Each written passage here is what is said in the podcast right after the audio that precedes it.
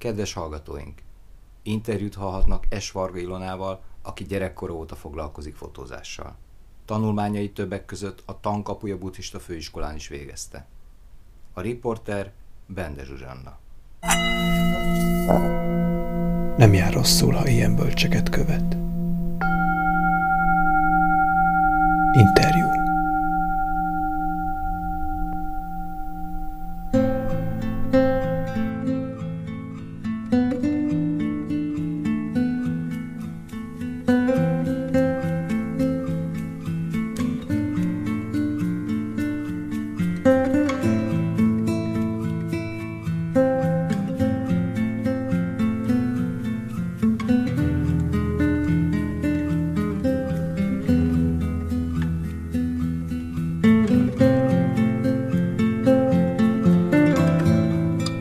fölültem a magam szekerére, ahogy akkoriban mondtam, és amikor megtudtam, hogy van Mahajana, meg Hinajana, akkor megint azt mondtam, hogy ó, hát teljesen itt vagyok. Ez az én szekerem.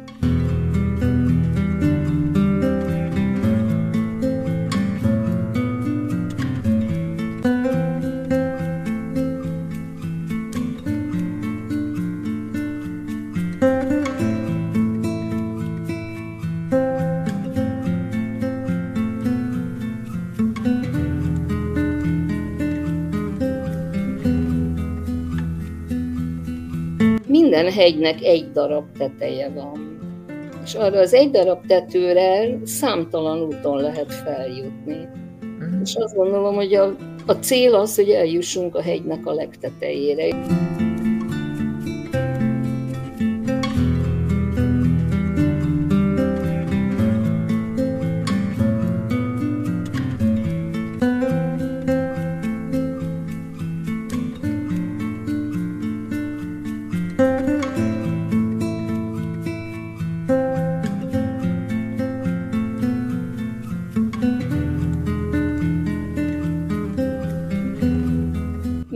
Alapvető etikai és erkölcsi értékek mindenhol ott vannak, csak másképp fogalmazzák meg.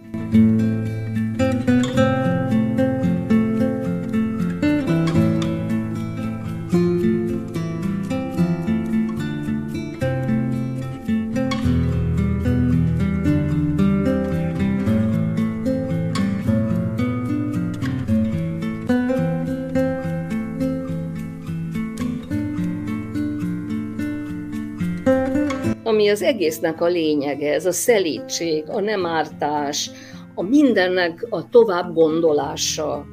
Hogyan tudunk úgy jók lenni, hogy zsigerből jöjjön, és ne erőfeszítésből.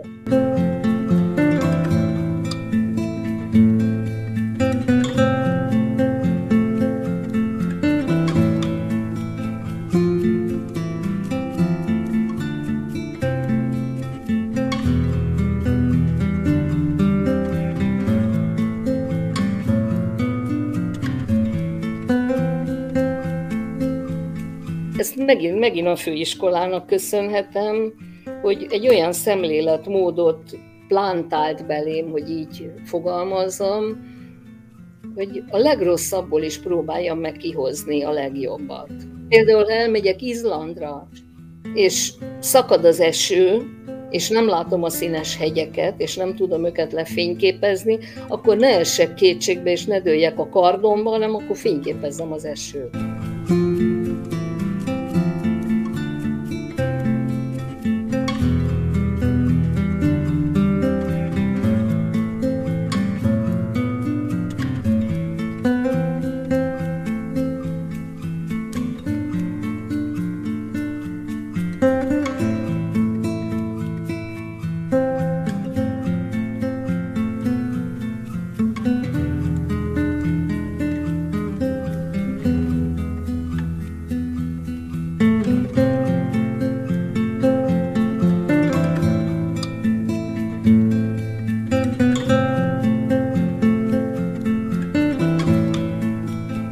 Nagyon sok szeretettel köszöntöm S. Varga Ilonát, a Butha FM hallgatóinak nevében is. Szervusz Ilona!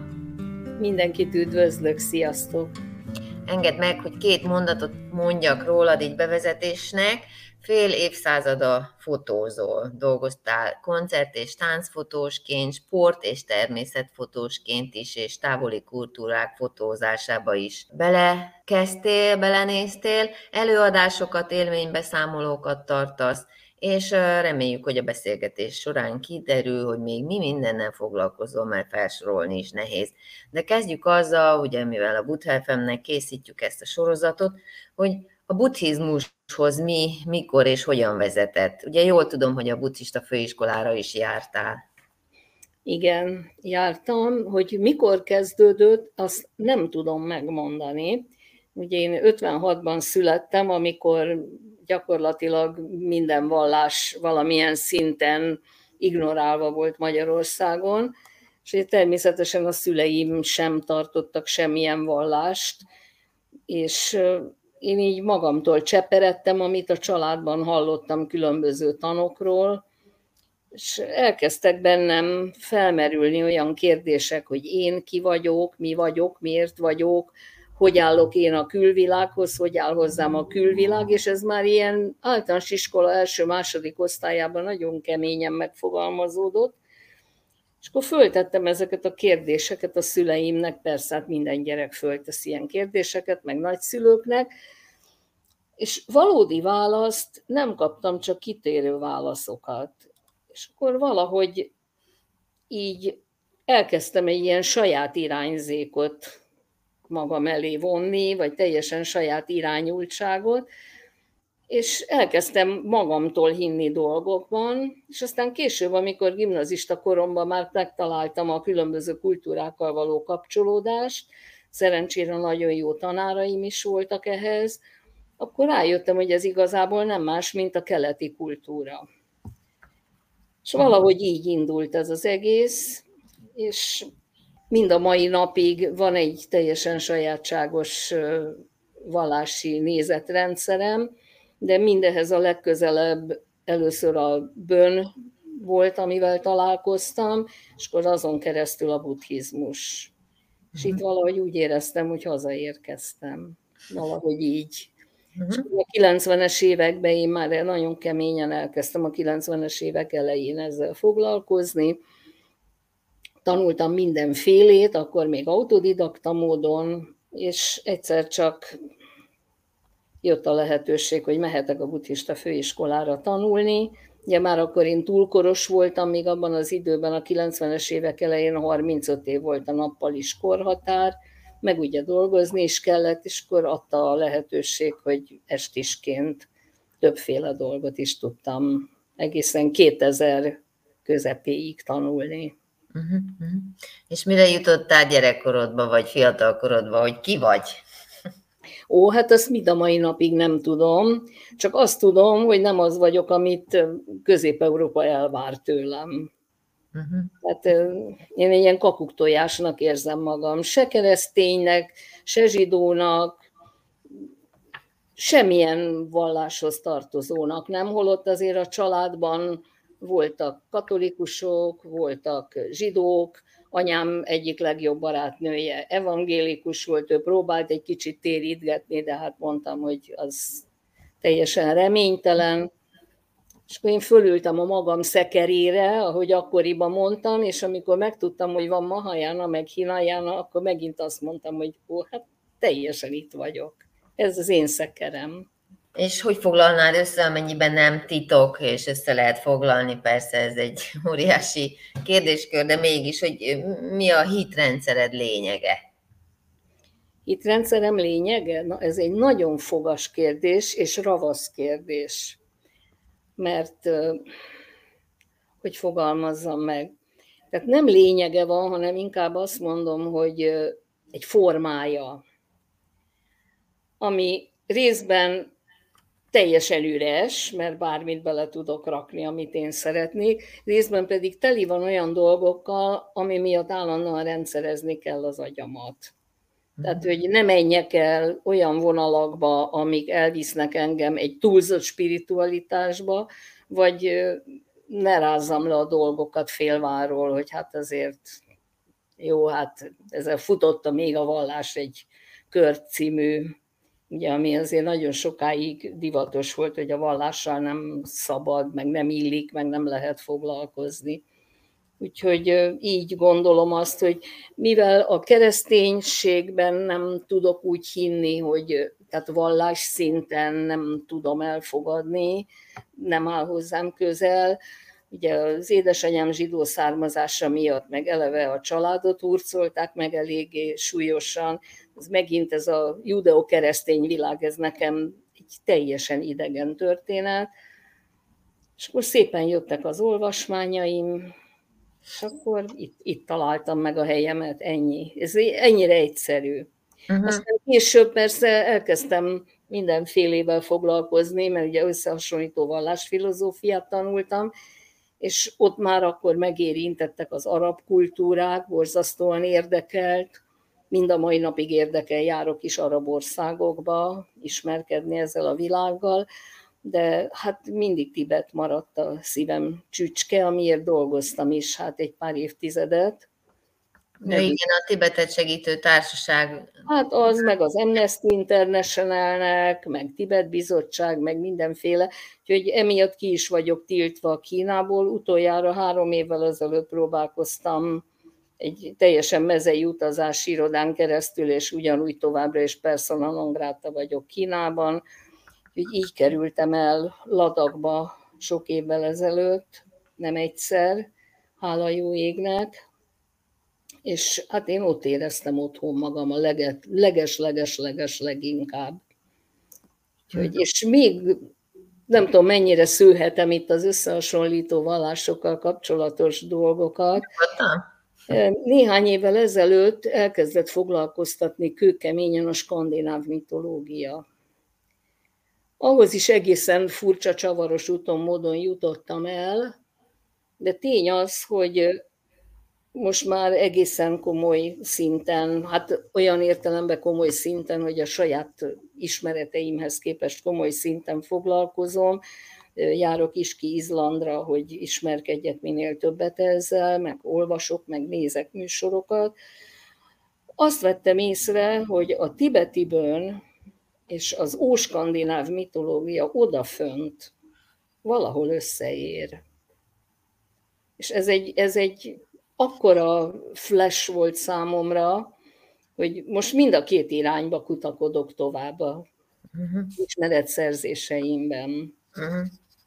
Ha lenne egy ilyen óskandináv mitológiával foglalkozó, idézőjelbe véve szabad egyetem, biztos, hogy szívesen elmennék oda, és hallgatnék érdekes előadásokat. Uh-huh. És mit gondolsz, hogy egyrészt nem minden ér össze, csak ez a kettő, vagy ezért emelet ki, mert ezekkel behatóban foglalkoztál, vagy, vagy egy kicsit tudnál arról beszélni, hogy ezeknek a gyökerét miben látod a hasonlóságot? Hát minden összeér valamilyen szinten minden, mert én nekem van egy hitvallásom, és ez volt az egyik legelső, amit ilyen 6-8 éves koromban már én itt mondogattam a családnak, akik legyintettek rám, hogy bolond gyerek beszéd, hogy minden hegynek egy darab teteje van. És arra az egy darab tetőre számtalan úton lehet feljutni. Uh-huh. És azt gondolom, hogy a, a cél az, hogy eljussunk a hegynek a legtetejére. És ezt annak idején az egyik nagypapámmal nagyon sokszor átbeszéltük, ő író volt, költő volt, mindenféle érdekes dolgot csinált, az utolsó nagy magyar polihisztorok egyike, és ő volt az egyetlen, aki ezt megértette, hogy hegytetőben gondolkodom. Mm-hmm.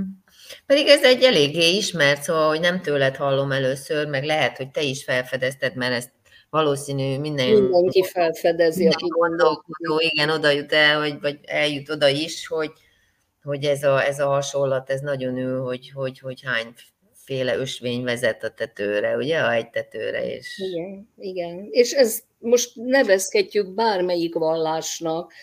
Amúgy is a, ugye a keresztények által kimondott tíz parancsolat, az gyakorlatilag mindenhol ott van. Tehát most elmehetünk a régi indián kultúráknak a sámán vallásaihoz, ott is ott van a ne lopjál, ne kívánd meg a feleséged, férjét, férnek felesz.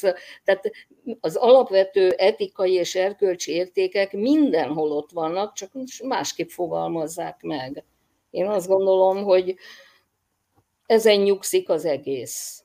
Uh-huh. És elveket se lopjunk, ne csak pénzt, mert hamis elvekkel aztán csúnyán meg lehet vezetni népeket, társadalmakat. Úgyhogy én ezt a Ne lopj című, hogy mondjam, ópuszt, amit, amit szinte minden egyes vallásban megtalálunk, én ezt kiterjeszteném arra is, hogy nem csak anyagi javakat ne lopjunk, hmm. hanem szellemi értékeket, időt, energiát. Tehát ez, én ezt érzem talán a leges-leges-leges legfontosabbnak. Persze vannak vallások, akik ugye azt mondják, hogy ne, illetve mindenki kimondja, hogy ne ölj, de mégis képesek ölni valaminek a nevébe. Ha lássuk, de ott voltak a keresztes lovagok, ugye hiába mondja azt a keresztény tíz parancsolat, hogy ne ölj, amikor Krisztus szent nevébe nemzeteket írtottak ki, és öltek le a keresztes lovagok. Uh-huh. És, és mehetünk tovább az arab világba, a fekete-afrikai kultúrában, mindenhol, valahol a vallás nevében mondják, hogy ne ölj, és mégis ölnek. Uh-huh. És a buddhizmus az egyetlen, ami nem térítő vallás, ami, uh-huh ami nekem még nagyon szimpatikus ebben az egész kérdésben. Mhm. Tehát mhm. nem akar véresen megtéríteni. Irány tud mutatni, de nem térít, és ugye mivel nem vallás, hanem filozófia, szabad akaratomba döntöm el, hogy akarok-e ezen az ösvényen járni, vagy nem. Nyilván ez nagyon nagy vonzerő, tehát hogy az ember úgy érzi, hogy eldöntheti. Így van. Merre akar elmozdulni. Miért pont Tibet? Hát ez egy nagyon jó kérdés. Ez megint az én múltamból fakad. Ugye a zsidó gyökér, a holokauszt, ugye Tibetben gyakorlatilag ugyanezt történik, csak más színezetben népírtás folyik, egy genocidum. Ez volt az egyik, amiért nagyon szorosan melléjük állta már a, a Tibet mentő mozgalom mellé. A bocsánat, elnézést.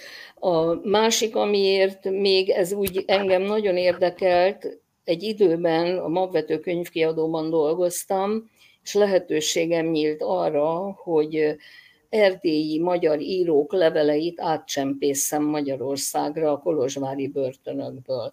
És akkor így volt bennem egy óriási buzgalom, hogy az erdélyi magyarságért tenni valamit, és ugye abból fordultam át, mert hogy ott nem lehetett semmit, de már akkor találkoztam ezzel a Tibet mentő lehetőséggel, és ott viszont szabad kezem volt, és nagyon sokáig annyi mindent meg tudtam tenni, amit mondjuk a külhomban reket magyarokért nem lehetett megtenni, és valahogy ez így innen indult el. Megint nincs egy konkrét pont, hogy most 20-ától ez történik, hanem ez egy folyamatnak a része. Uh-huh. És mi mindent tudtál tenni, csak egy kicsit fényezzük azt a karriert. Ó, hát ez, ez nem, arról, nem, nem arról szól ez a történet, hogy fényezzünk. Sokan próbáltunk meg petíciókat megírni, aláírni, elmondani, tüntettünk rengeteget Európa szerte, voltam Genfben, Párizsban, voltunk Brüsszelben, Bécsben, Budapesten. Hát igen, a, a párizsi nagy tüntetés, ahol az Európa Parlamenti Ülésnek is akkor volt egy időszaka, ott gyűjtötték be a kínaiak a, a tibetelleneseknek az új lenyomatait egy borzasztó nagy átveréssel, volt egy ilyen akció, hogy gyűjts egy tenyeret, vagy adj egy tenyeret Tibetért, és az emberek boldogan nyomták be a tenyerüket festékbe, föl papírlapokra, és azt felakasztották hogy a Sejó palota előtt ilyen fákra, és hát kiderült, hogy ez a kínaiak akciója volt, és így gyűjtöttek új lenyomatokat például. Tehát így, így, így jött ez az egész, rengeteget fotóztak minket, helikopter, hát ugye akkor még nem volt drón, helikopterről fényképezgettek minket, itt 1998-at írunk. Tehát, és nyilvánvalóan hát olyan hatalmas a kínai kémhálózat, hogy ezt nevetve meg tudták tenni. Uh-huh. Uh-huh. És többen voltunk így, akik így nem jutottunk ki, és akkor valahogy lett egy menlevelem őszentségétől. A Paul George Chering nagykövet úr, aki itt volt akkor Magyarországon, ő intézte el, hogy akkor esetleg következő évben kimenni, de hát nem, nem, nem sikerült, úgyhogy egy idő után lemondtam róla, és akkor jöttek a lehetőségek ladakba menni, és ugye ez a nyugat-tibeti rész gyakorlatilag, Kashmir területén, Indiában, ahol még ténylegesen teljesen érintetlen a tibeti buddhizmus. Még mai napig? Mind a mai napig. Hát most már azért elég mókás jelenség, amikor egy óriási csamünnepen részt veszel, és közben hatalmas DSLR fényképezőgépekkel a szerzetesek fényképezik, meg iPhone-oznak, meg a, a kolostor ablakocskákba ki vannak rakva ilyen kis tenyérnyinél alig nagyobb napelemek, amiről töltik a telefonjaikat, tehát Sőt, voltam egy olyan cserjézi szertartáson taktokban, ahol a szerzetes goncsájában berregett a telefon, gyorsan kikapta, óvatosan körülnézett, füléhez vette valamit, papapapap, belemondott, e visszadugta a goncsába, bocsánat kérően tovább, körülnézett, és akkor folytatta tovább az imáját. Tehát nyilván ott is hatalmas módon terjed ez az európaizmus, vagy én nem is tudom, hogy minek merjem ezt így nevezni, és ez sajnos nagyon nagy kárára válik az ottani hagyományos értékeknek. Uh-huh. Uh-huh. Ja, nem beszélve a, a legnagyobb problémája ezeknek a területeknek, hogy a saját szemetükbe fulladnak bele, és a szemét alatt értem a tevőlegesen a megfogható koszt szemetet, illetve a médiák által terjesztett vizuális szemetet.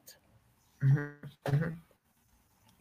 Nagyon sok helyen jártál, még Ladakon kívül is olyan országokban is, ahol a buddhizmus a fő vallás mi az, amit ezek során, az utazások során megtanultál a buddhizmusról, illetve olyas valamire gondolok, ami a világnak ezen a fertáján talán hiányzik, nem tanítják, félreértjük, vagy nem fordítunk rá elég figyelmet?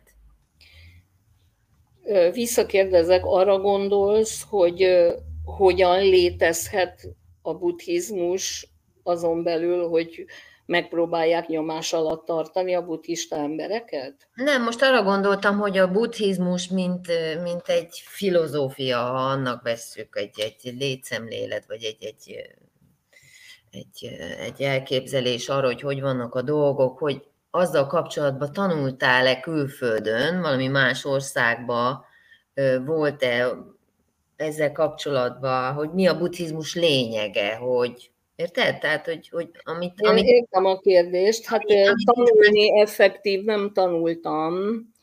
És... Nem, nem is úgy, hogy tanulni, hogy elmentél iskolába, azt ott megtanultad, hanem valami fel, szemfelnyitó aspektusát valaki meg. A nem ártás elve az, amit ténylegesen megtapasztaltam mindenhol ezekben a közösségekben. És egy teljesen extrém példát hadd mondjak. Ománban jártam, ami ugye nem egy buddhista ország, de rengeteg pakisztáni, indiai, sőt, még nepáli vendégmunkás is dolgozik Ománban.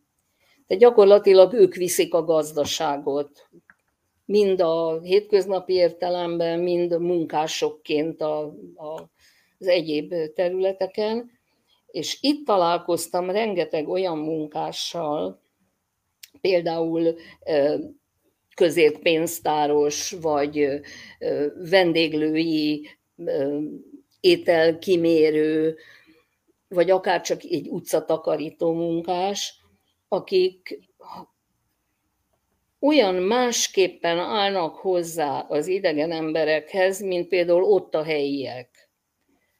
Ami egy megint egy ilyen fantasztikus felismerés volt, hogy ha ebben a tematikában gondolkodom, ugye a nem ártás, a segítés elve valamilyen szinten, akkor bárhol otthon tudok lenni a világban. És ezzel nekem megint egy ilyen hatalmas kapu nyílt ki. És szoktam is tartani ilyen kerekasztalokat a Járatlan Utakon Fesztiválon két másik társammal, utazós társammal együtt, aminek ez a lényege, hogy az úton levés, mint belső utazás. Hogy bárhova, ha elmegyünk a világba, ki hogyan a, tudja megélni a saját szemüvegén, a saját szemszögén keresztül azt, amit tanultunk a magunk, most rossz szót fogok használni, de egyszerűen, magunk fajta vallásosságából. Tehát, hogy van keresztény utazó, aki az szerint tudja megalapozni az emberekkel való kapcsolatrendszerét. Ugye én ugye a, a buddhizmuson keresztül, de nagyon érdekes volt megtapasztalni ugyanezt Izlandon, a skandináv gondolkozáson keresztül. Tehát, hogy, és mindenhol ott van a nem ártás elve. Tehát például egy, ahol visszatérve Ómánban fizetek egy ilyen kis önkiszolgáló vendéglő pénztárában, és látom az illető arcáról, hogy valahonnan Észak-Indiából vagy Pakisztánból jöhetett, és elköszöntem tőle, hogy namaste, és könnyekre fakadt a férfi, hogy én az ő identitásával reagálok, és abban a pillanatban elkezdett akarni megajándékozni engem még egy pohár gyümölcslével, nem akart elfogadni, hogy fizetek, és a végén úgy váltunk el, hogy összetettük a kezünket, és azt mondtuk egymásnak, hogy tasidelek. Hmm. És mindez Ománban, Mizvába egy abszolút arab városká, városban. Tehát most is fut a hideg a hátamon, ahogy beszélek erről. Hmm. És igazából azt gondolom, hogy nem kell ehhez elmenni Nagy Tibetbe, ahol ugye úgyis csak a szívünk fáj, hogy miket tettek tönkre a kínai elnyomás alatt, nem kell elmenni hozzá oda. Elég volt ez a kis ománi vendéglős férfi, aki, akivel megtaláltuk a buddhizmusból fakadóan azt a közös nevezőt, ami az egésznek a lényege, ez a szelítség, a nem ártás, a mindennek a tovább gondolása. Hogyan tudunk úgy jók lenni, hogy zsigerből jöjjön, és ne erőfeszítésből. Mm. Azt hiszem, ezt valahogy így tudom nagyon röviden így, így megfogalmazni. Hát igen, mert a nem ártásnak is, mint minden ilyen nagyon fontos elvnek, rengeteg a, a, a szintje, ugye? És elgondolkodtató és hátborzongató, hogy milyen magas szintű agresszió lett normális a világban, ugye? Tehát, hogy a, a, a, arra már, hogy, hogy egy véleményt esetleg ne nyilvánítsunk ki, vagy tartózkodjunk, az már egy olyan finom szintje ennek, hogy ez alig történik meg, ugye? Vagy mindenkinek ez már tök normális. Tehát, hogy a, a normalitás szintje, hogy hova csúszott el, azért az eléggé... Az tökéletesen elcsúszott. Tehát ez gyakorlatilag háborús retorikával kommunikálnak egymással, főleg ebben a mostani európai régióban. Tehát ez a keletre tolódás nem jó értelemben történik meg, hanem, hanem ilyen, hát, ilyen háborús szagúan. És nem szeretnék ebbe politikát belevinni, mert ennek az adónak ugye nem ez a, a szakterülete, de annyit sajnos el kell ismerni, hogy minél erősebb a háborús feszültség, annál erősebb ez a durva kommunikáció, és annál erősebbek a durva test által közvetített energetikák. Van egy saját találmányod, lehet, hogy több is, de a fototerápia kifejezést nálad olvastam először. Ezt te, találtad ki, vagy átvetted valahonnan? Hát vagy ez... Mit ez alatt? Hát akkor visszamegyek a KH-hoz, induljunk onnan, hogy ugye ez a nagyon erős keleti vonzódásom egészen odáig elvitt, hogy én pszichoterápiákat kezdtem el tanulni, reklámpszichológiával foglalkoztam hivatásszerűen előtte, és onnan nyergeltem át aztán a pszichológia, pszichiátria tanulása mellett végül is pszichoterapeutává képződtem, és ugye ennek az egyik alapja a jungiánus vonal, ugye, ami pedig a védák felől közelíti meg a, a pszichológiai dolgokat. Másik aspektusom, hogy fotográfus vagyok már nagyon-nagyon sok éve, és rájöttem arra, hogy a pacienseket nem mindenkit könnyű megnyitni, például akár egy pszichodráma csoportban, ugye ott felmelegítő gyakorlatokkal próbáljuk bevonni a közös munkába a tagokat, vagy egyéni terápiában aztán sokszor még nehezebb megnyitni, mert ugye az interakció csak a paciens és a terapeuta között létezik, és elkezdtem közbeiktatni a fotókat, mint olyat. Különböző régi családi fotókat, én amúgy is elég sok antik fotót gyűjtök, meg van is a családban, ugye örökségek, meg saját készítés, stb. Tehát több tízezer fotó, és elkezdtem gyűjteni olyan embereknek a családi fotóit, akiket én nem ismerek. Tehát elmentem, és különböző helyeken, vagy aukciókon, vagy megfelelő múzeumi portálokon, vagy megfelelő üzletekben megvásároltam ilyen régi fényképeket, és rájöttem arra, hogy ezekkel meg tudom nyitni az embereket. Tehát kidolgoztam erre egy olyan warming up módszert, felmelegítő módszert, ahol szerepbe helyeztetem a pacienst egy-egy bizonyos képpel. És elkezdett működni. Olyan szinten elkezdett működni, hogy kibonthatatlan, tehát beszédre alig alkalmas embert, mert annyira zárkózott, hogy nem akar magáról beszélni, meg tudok nyitni ezekkel a képekkel. És ezeknek a segítségével kezdtem el ilyen terápiás feladatokat végezni. Ez az egyik. A másik, hát amit nagyon szeretnék megcsinálni, csak hát ehhez sajnos még pénzügyi forrásaim nincsenek. Magam, mint művészetterápiát fotózni, kivinnék embereket a természetbe, és vizuális kompozíciókkal lelki folyamatokat ábrázoltatni. Uh-huh. De az antik fotókkal való munka az bevált, működik, akár pszichodrámában, akár egyéni terápiában, vagy monodrámában, és ezt nagyon-nagyon sokra értékelem, és nagyon örülök neki, hogy ez így működik. Uh-huh. Milyen célból kezdtél el tanulni pszichoterápiát? Tehát, hogy valahogy ötvözd a buddhizmussal, vagy?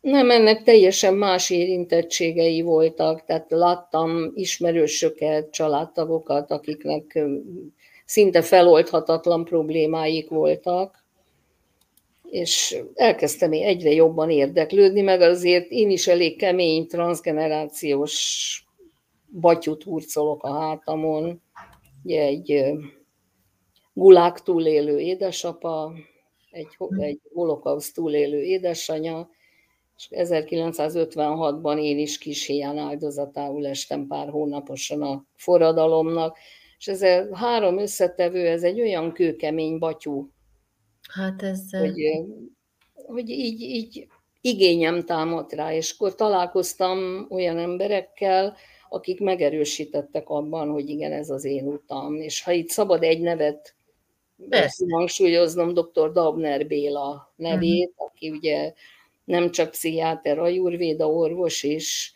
valamint hát a magyar pszichodráma világnak szinte a legkomolyabb képviselője, és az ő tanítványa lettem, ki is adtam két könyvét is. Úgyhogy gyakorlatilag ő, ő tett engem sínre. Uh-huh. Tehát ő az ő szellemi apukám, hogy így mondjam. Na, milyen jó, hogy van ilyenünk, nem? Szellemi apuka. Igen. És akkor szóval, hogy ezektől a traumáktól úgy érzed, hogy vagy a traumákat sikeresen, vagy amennyire csak lehetett, ezt megdolgoztad magadon. Hát ez szerintem nem elég ehhez egy élet, hogy ezt megdolgozzuk, de rajta vagyok. És tanulok belőle, azt hiszem ezt tartom a legfontosabbnak, hogy tudjak tanulni belőle, hogy fel tudjam a munkámban használni. Hát, és úgyhogy már itt tartunk, és még megengedsz erről, ez elég személyes téma, de mégis nagyon érdekes, ugye pont emiatt, hogy a buddhizmusnak vetted valamilyen hasznát ezeken a, a, a traumás élmények feldolgozásán keresztül, tehát hogy az, az sikerült a buddhizmus, hogy úgy mondjam, beépítened úgy a, a hitrendszeredbe, hogy, hogy, hogy az hasznos is legyen. Tehát mert ilyenkor azért, tehát az embernek eszébe jut, hogy amikor ugye persze kisebb dolgokba is, nem csak a traumáknál, de mindenkinek van ilyen, hogy egyszer csak előjönnek a, a buddhizmusba tanultak, és megpróbálja alkalmazni az, mind az ürességet, vagy az éntelenséget, hogy ezekre gondolok, hogy mennyire sikerült ezt, hogy mondjam, használni. Hát azt gondolom, hogy támasztékként igen. Tehát, vagy mondják mankóként, vagy járókeretként, de nem mondanék igazat, ha azt mondanám, hogy mindent le tudtam vetkőzni, minden anomáliát, ami feljön bennem, mert ezzel nem mondanék igazat. Azzal mondok igazat, hogy kiválóan tudom mankónak használni. Uh-huh. Uh-huh. Jó, köszi. Akkor, ha még megteszed azt, hogy ugye um, arról beszélsz nekünk, a fotózás a legfontosabb dolog talán most az életedben, legalábbis ahogy olvastam rólad, ez, ez derült ki számomra, aztán majd kijavítasz. De hogy mégis ez a fotózás, ez egy családi tradíciót követve lettél te magad is fotós. Erről beszélj egy kicsit, hogy hogy volt az, hogy lehet az, hogy egy öt éves gyereknek már fénykép kell, fényképezőgép kell, saját fényképezőgép kell, tehát hogy hogy, hogy kaptál rá ennyire erre a műfajra, és miért? Hát nekem a nagypapám már fotózott, nem professzionálisan, csak így a családnak. Otthon laborálgatott, és egyszer megnéztem, hogy ezt hogy csinálja, és én ezt varázslatnak éltem meg, ahogy jön elő az előhívóban a kép, tehát olyan szinten lenyűgözött, hogy utána apukám itthon nem csinálta, de volt egy ismerős, egy Vámos nevű fotós, talán főutcában, akihez elvitt néhányszor, és akkor ott is meg tudtam ezt nézni és mindig kellett a fényképezőgép, mert az gyönyörű volt, csillogott, és nyomot hagyott a világba, hogyha azt a kezünkbe vettük.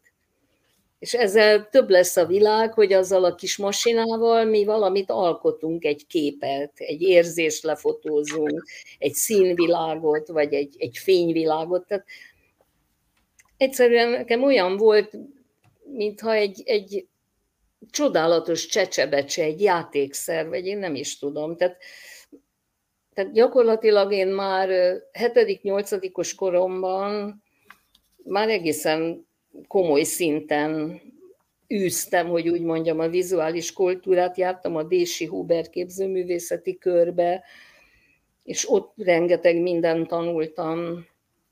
Aztán jöttek a gimnáziumi idők, amikor már aztán itthon én magam is laboráltam, szépen lassan elkezdtem megtanulni, osztálytársaknak csináltam itthon előhívás, nagyítást. Tehát ez, ez valahogy így jött magától, és magántanítvány voltam Kun Miklósnál, aki nagyon sok fotó szakkönyvet is írt, konkrétan négyet, meg vezetett egy fotó antikvár, nem is tudom, minek hívják az ilyet, ahol ilyen használt cikkeket árulnak uh-huh. és akkor oda jártam gépet venni, eladni, csendcselni, és közben aztán jöttek a megbízások, Spartakusznak, asztali teniszfotózás, tehát versenyek, portréfotózás, és akkor így szépen lassan elindult ez az egész dolog, és akkor még Lussa Vince nevét említem meg, akihez eljártam modellkedni, abból a pénzből is, amit ott kerestem, tudtam venni, amire szükségem volt, illetve nem kértem pénzt a modellségért, hanem kértem, hogy tanítson, világítás, stúdiófotózás, stb. És akkor így, így indult ez az egész. És ugye én táncos voltam ifjúságom idején, tehát ez evidens volt, hogy táncfotózás lesz. Nagyon hamar közel kerültem a rockzenéhez, már tizenéves koromban, akkor az is egy evidencia volt, hogy rockzenekarokat fotózom, és aztán koncertfotóssá váltam, és táncfotóssá. Uh-huh. És aztán még ami, ami nagyon fontos lett utána, azt most nem mondom el itt ebben a rádióban, hogy ebből én hogy kerültem ki, megérne ez is egy műsor, csak hát nem a Butha fm és belevágtam a geofotózásba és a szakrális kultúrák fotózásába, és most igazából ez az, ami kiteljesít, több mint 20 kiállításom volt, előadásaim, vetített előadásaim, keresnek szak előadásokat tartani is, úgyhogy azt gondolom, hogy jó helyen vagyok. Uh-huh. Hát igen, ugye a fotózás az emberben amúgy is van egy vágy, hogy megörökíteni valamit. Tehát, hogy, hogy, hogy ez egy olyan erős drive bennünk valójában, ugye, hogy, hogyha nem lenne most az emberiség annyira technológiailag fejlett, mint amennyire, akkor az a film, a fotózás önmaga is egy, egy paradigmaváltás. Tehát, hogy annyira, annyira nagy jelentőségű, horderejű dolog tulajdonképpen, hogy nyilván nagyon sokak számára ez vonzó, de mégis, hogyha el kéne mondani, hogy mi mitől olyan fontos ez neked, hogy megörökítsd a pillanatot, vagy miben volt ez segítségedre a világ megértésében, vagy önmagad megértésében? Mit segített a fotózás? Tudnál erre mondani valamit? Igen, egy picit,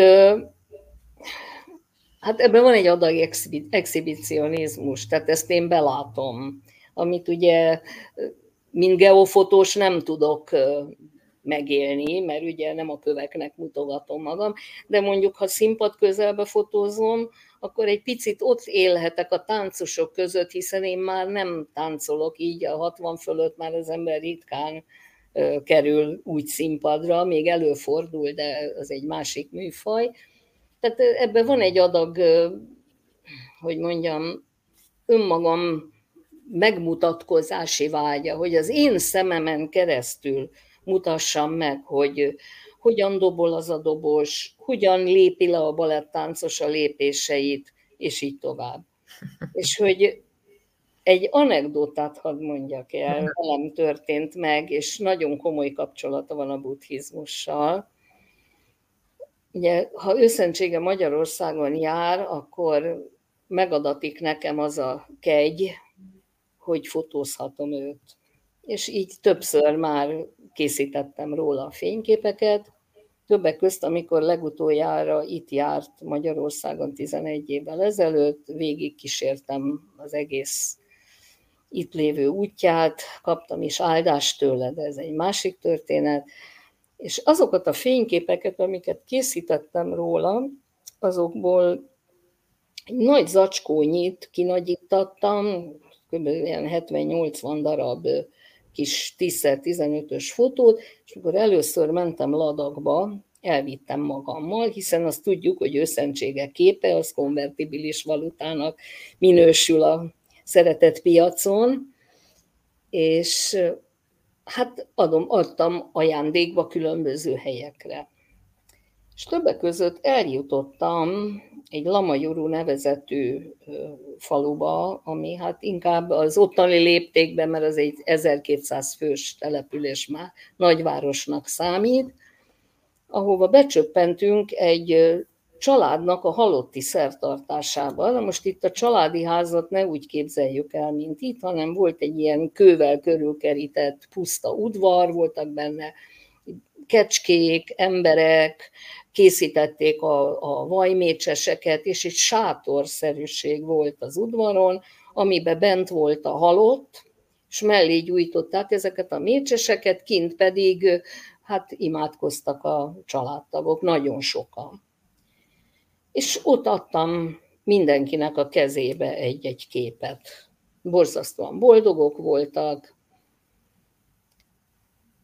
Nap eltelt, másnap megyek arra fele, és ebből az udvarból jön ki egy lamajurúi szerzetes, hatalmas raszta kontyal a fején, innen tudhatjuk, hogy mongol származású volt ez a szerzetes, aki éppen a halott siratóból jött el. És meglátta, hogy ott állok, a nyakamba lógó fényképezőgéppel, meg a kb. 30 centis teleobjektívvel, és elkezdett nekem integetni. Ő nem tudta, hogy én ki vagyok, én se tudtam, hogy ő kicsoda. És oda megyek a kőkerítés mellé, ez egy ilyen combigérő kicsi kis kőkerítés, tehát itt ne egy nagy dologról uh-huh.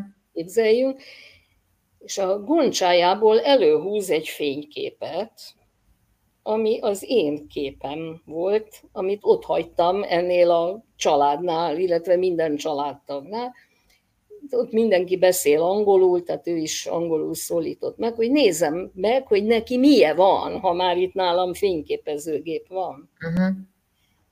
És így kikerekedett a szemem, mondom, látom, mondom, én is mutatok valamit, és a kezembe vettem a képet, és volt egy szignó, mindenképpen benne van a vízjelem, uh-huh. mondom, ez az ön képe, de ez a vízjel, ez az enyém, ezt a fényképet én csináltam akkor az ő szeme kerekedett ki, és kerítésen átnyúlva átölelt és megáldott. Most én azt gondolom, hogy amíg ilyen dolgok történnek a világban, már nem hiába kattintottam előszentségéről azokat a fényképeket. Szép, szép. Mi volt a váltás lényege? Mármint annak a váltásnak arra gondolok, hogy koncert, meg táncfotózásból szakrális helyek, vagy geokultúra lett? Hát politika, és én nem tudom, hogy erről itt lehet-e beszélni. Tehát én lehúztam 21 évet a Szigetnél és az összes magyar fesztiválon, aztán jött egy fotós, akinek nem tetszett, hogy én a Gosdú udvarban állítottam ki, és egy pályázatra beküldtem egy képet, amin egy jeruzsálemi rabbi nézegeti a busz megállóban a menetrendet. Tematikus pályázat volt, és elkezdtek kicsinálni. Nem szeretnék jobban ebbe belemenni, mert nem ennek a rádiónak a tematikája, és nem volt más választásom, mint gyakorolni az elengedést, mind a mai napig megszakad a szívem, és eljutok koncertekre fotózni, de már csak oda, ahova tényleg zenekar hív, vagy barátok, vagy ismerősök, vagy én akarok elmenni. És arra gondoltam, hogy a kövek nem fognak engem bántani, meg ha már úgyis utakra indulok, akkor nyilvánvaló, hogy azoknak a helyeknek a részben kultúráját, részben a szakrális kultúráját, akkor hadd legyek én az, aki megismertetem másokkal, és akkor ilyen tematikus előadásokkal is meg tudom mutatni azt, hogy igenis nem sátánisták a sámánvallásban hívők, mert ugye itt nálunk Közép-Európában, főleg Magyarországon rendszeresen engem az egyik szomszédom is lesátánistáz, mert nem tudják, hogy mi ez, és hogy az iszlám sem a legalávalóbb történet a világon, vagy Odin hívei is északon nem arról szólnak az üzeneteik, hogy mindenkit legyilkolunk, mert mi vagyunk a vikingek, hanem, hanem egyfajta szemléletmódot, egyfajta összetartozást az emberek között tud megmutatni. És én ezért gondolom, hogy ez nagyon fontos és hiszen a, a vallási attribútumokat minden kultúrában össze lehet hasonlítani. Van is ezzel kapcsolatban egy teljes vetítéses előadásanyagom, ahol szakrális dolgokat hasonlítok össze a különböző valláskultúrájú területeken. Hmm. Nagyon jó, érdekes. Ö, olvastam rólad, vagy veled kapcsolatos interjúban, hogy volt egy bizonyos film, amit, amit 74-szer néztél meg, ezt szó szerint kell érteni? Igen. És mi volt, mi volt ez, és miért? Elmeséled nekünk? Ez a Led Zeppelin koncertfilmje, a The Song Remains the Same. A dal ugyanaz marad. Én szó szerint halálosan szerelmes voltam abba a filmbe, és akkor döntöttem el, hogy én koncerteket akarok fotózni. Uh-huh. És akkor még csak 18 éves, még, még, még nem egészen 18 éves voltam. És ez mind a mai napig azon filmek közé tartozik, amit ha egy lakatlan szigetre kellene száműződnöm, akkor magammal vinnék. Uh-huh. A másik az a számszára. Uh-huh. Nem a baraka folytatása, hanem a 2001-es megjelenésű számszára. Uh-huh. Van egy, egy-két ilyen film, de ez a kettő, ez biztos, hogy velem jönne. Uh-huh. És mit gondolsz, hogy miért? Tehát azért mégiscsak ugye, azt mondod, 18 voltál. Valószínű, hogy az a hippi életérzés ö, ö, velejárója érintett meg, ami ugye a filmből ö, egyértelmű volt. Hát, nem csak a hippi életérzés, mert igazából akkoriban, akik lázadók voltunk a 70-es években, valamilyen szinten mindannyian hippik voltunk. Még akkor is, hogyha valamilyen másik szinten meg elnyomtak minket itt a Kádár érába ez alatt, de én ezt nem voltam hajlandó feladni, ezt a mi voltomat. És valamilyen csodálatos véletlen, vagy, vagy nem is tudom, elné, nem hiszek a véletlen, de valami csoda folytán, azt nem mondom, hogy a szüleim elfogadták, de képesek voltak tolerálni, hogy én, én ilyen lettem, egy szemgyerekként, kiterjedt rokonság nélkül, tehát valamennyire engem ebben békén hagytak. És az a film, az bennem egy olyan mérhetetlen szabadságvágyat indított el, hogyha itt egy kis asztrológiai beszúrást tehetek, ugye a vízöntő aszcendensemnek ez, ez simogató volt, lélek simogató volt. Ugye akkor én még nem tudtam, hogy nekem van egy vízöntő aszcendensem, aztán később ezt is megtanultam, buddhista főiskolára, Kaló tanár úrnál, uh-huh. öt évig asztrológia. Nekem is az.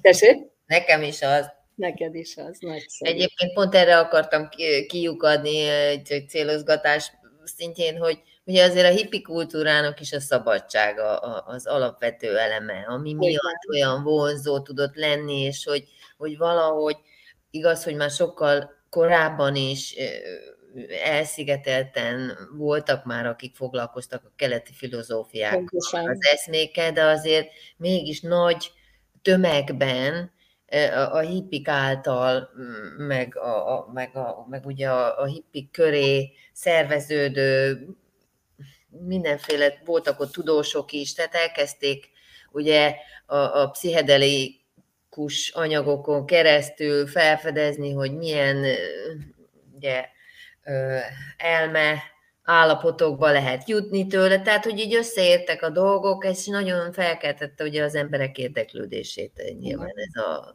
ez az egész. Hogy... Az egész, nekem ezt a világot a Led Zeppelin képviselte, minden lemezével, minden róluk készült fotóval, minden lemezborítójukkal, meg hát ott volt a máig kedvenc Led Zeppelin számomnak a címe, a Kashmir, és hmm. akkor már ladakban is vagyunk.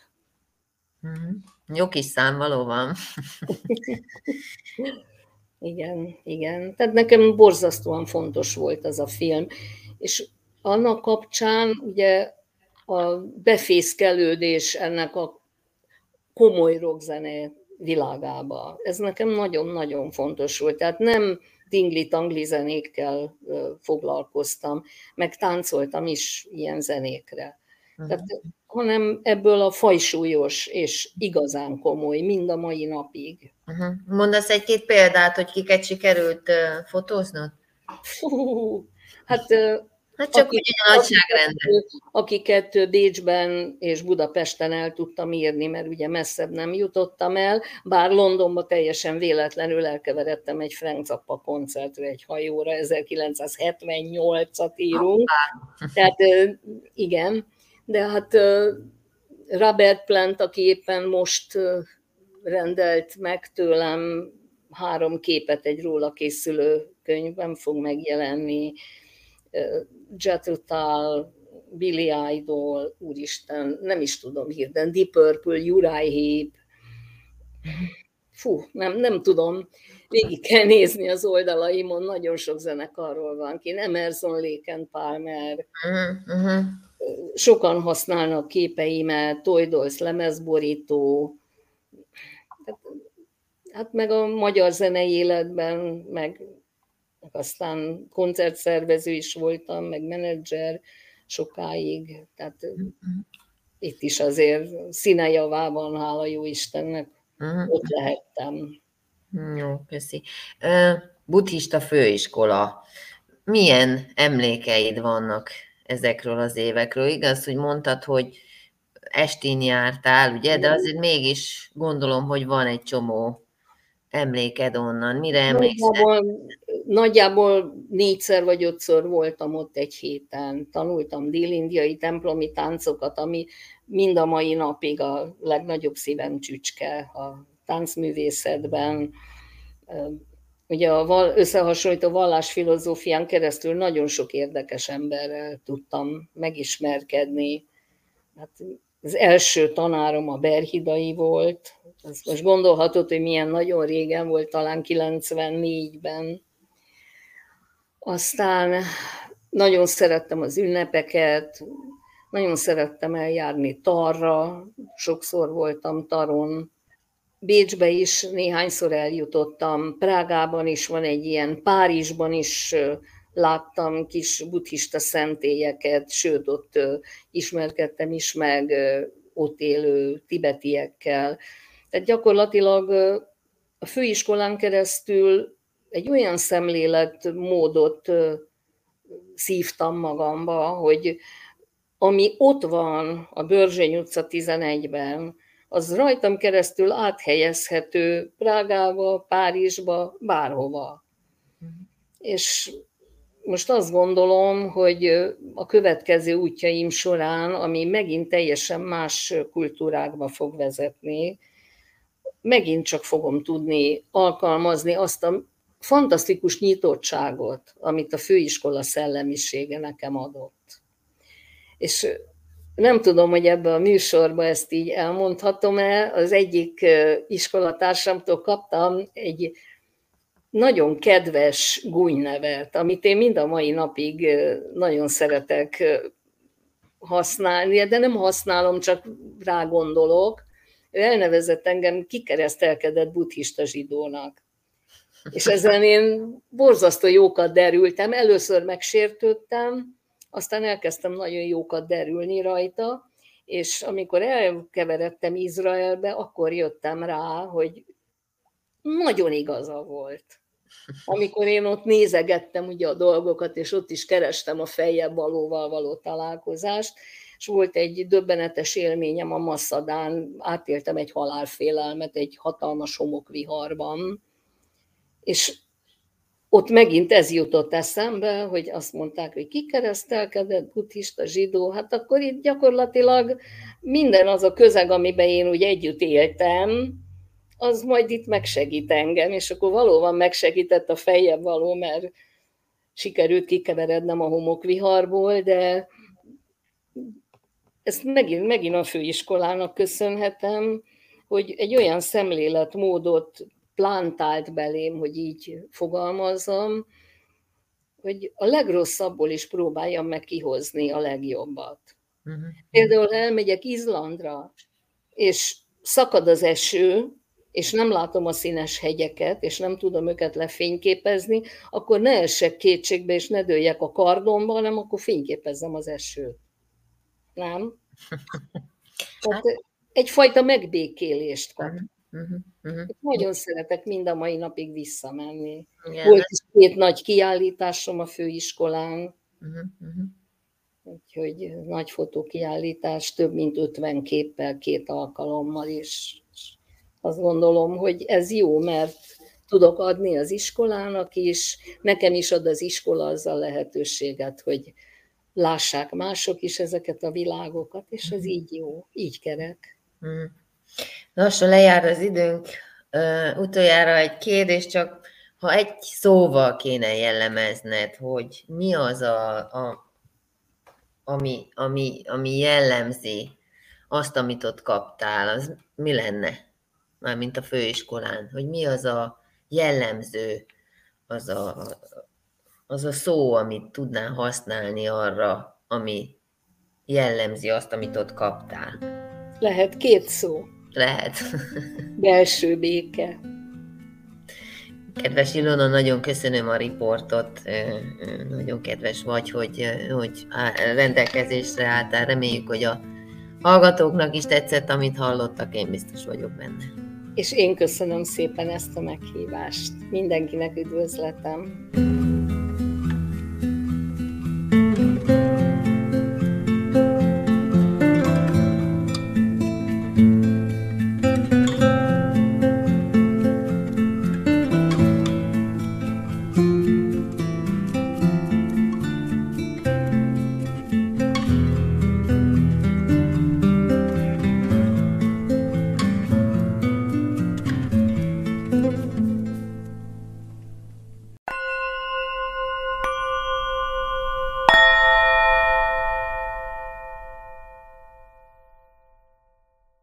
Beszélgetést hallhattak Es Varga Ilonával. Az interjút készítette Bende Zsuzsanna. Köszönjük, hogy minket hallgatnak.